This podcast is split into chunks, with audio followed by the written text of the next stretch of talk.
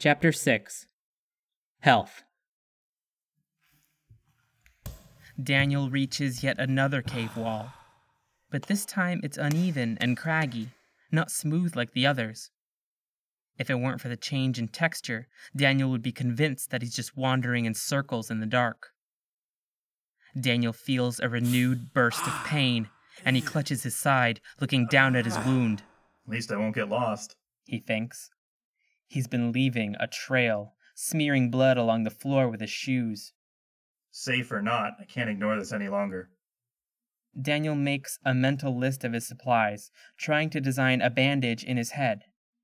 He's wearing a button down shirt over a t shirt, brown pants, and a brown belt. His sneakers are wet with a moisture that feels cold, like water.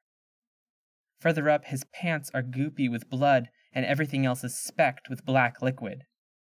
The top part of his t shirt is the only area that seems to be clean. Besides his clothes, there's the jagged rock, the carapace shield, and the backpack. Daniel puts down the bag and finds the two glowstones. They appear identical in size, shape, and weight. One of them emits a soft red glow and feels warm, the other is dark and cold. After a moment's contemplation, Daniel moves the red glowstone to his pocket and he drops the depleted one on top of the 20 or so small pebbles at the bottom of the backpack. The pebbles are oddly uniform in size.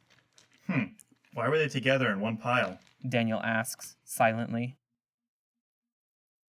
Daniel looks at the rings, which are both made of a dark material. Their magnetic strength is extremely powerful. No help for making a bandage, though. The handle of the magnifying glass is made of finely sanded, stained wood, and the rim of the lens seems to be made of brass. Daniel looks through the lens at his hand, testing the magnification. It's strong, but unremarkable.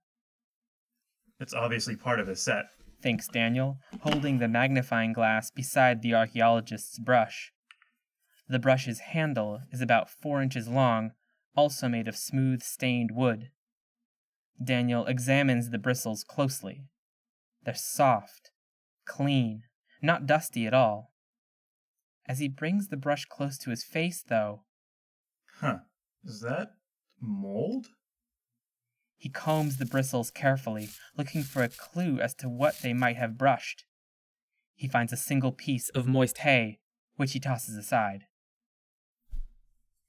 As Daniel inspects the tin can, which is about the weight of a can of soup, unlabeled, unopened, he hears a faint sound in the direction of the dead man, as if from behind the trap door.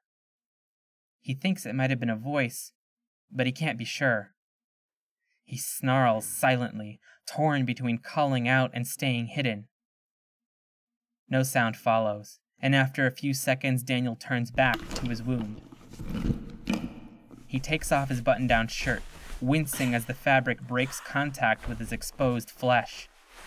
He tries to tie it into a bandage, fumbling with one of the intestinal tracts, but he can't get the shirt to stay tied to his abdomen.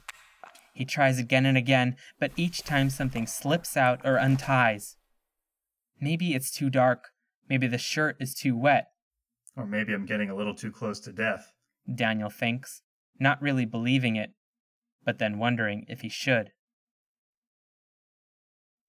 Frustrated, Daniel crams everything back into his bag and shambles away from the wall, quickly finding another one. He retraces his steps, which are glistening faintly in the dim light, and lurches forward, he hopes.